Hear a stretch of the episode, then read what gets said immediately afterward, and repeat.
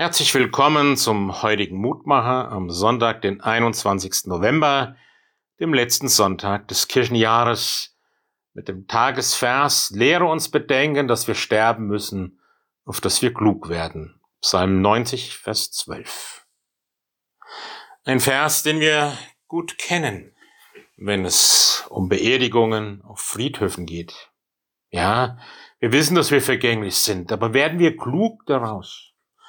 Werden wir klug in unserem Leben damit umzugehen, was es heißt, vergänglich zu sein? Ich denke an einen Satz von einem meiner Professoren, Eberhard Jüngel, der einmal gesagt hat, wo der Glaubende vom Tod bedroht wird, kann er den Sieger über den Tod nicht ignorieren. Oh ja, denke ich, vom Tod ist unser Leben bedroht. Es ist von Anfang an so, von der Geburt geht es auf den Tod zu mitten wir im Leben sind, mit dem Tod umfangen. So heißt es in einem Lied von Martin Luther. Wobei Luther dann der Meinung war, der Christ müsse diesen Satz aber umkehren. Also mitten im Leben sind wir im Tod, kehr's um, mitten im Tod sind wir im Leben, so spricht, so glaubt der Christ. Warum? Also nicht, dass unser irdisches Leben nun als ständiges Sterben diskretiert werden sollte. Wer würde das je aushalten, ihm an Sterben zu denken und sich nicht am Leben zu freuen.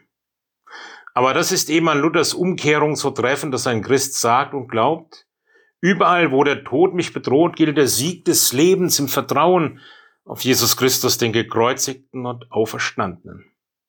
Und das berechtigt mich und verpflichtet mich als gläubigen Menschen, nun umgekehrt den Tod zu bedrohen, egal wo er mir begegnet, im eigenen Leben oder im Leben anderer. Danke, himmlischer Vater, dass ich in allem dir vertrauen kann, durch deinen Sohn, der ins Leben gekehrt ist, damit wir selber Leben haben, hier und für alle Zeit. So lass uns auch an diesem Sonntag derer gedenken, die gestorben sind in der Hoffnung auf die Auferstehung und den Sieg des Lebens. Amen. Es grüßt Sie, Ihr Roland Friedrich Pfarrer.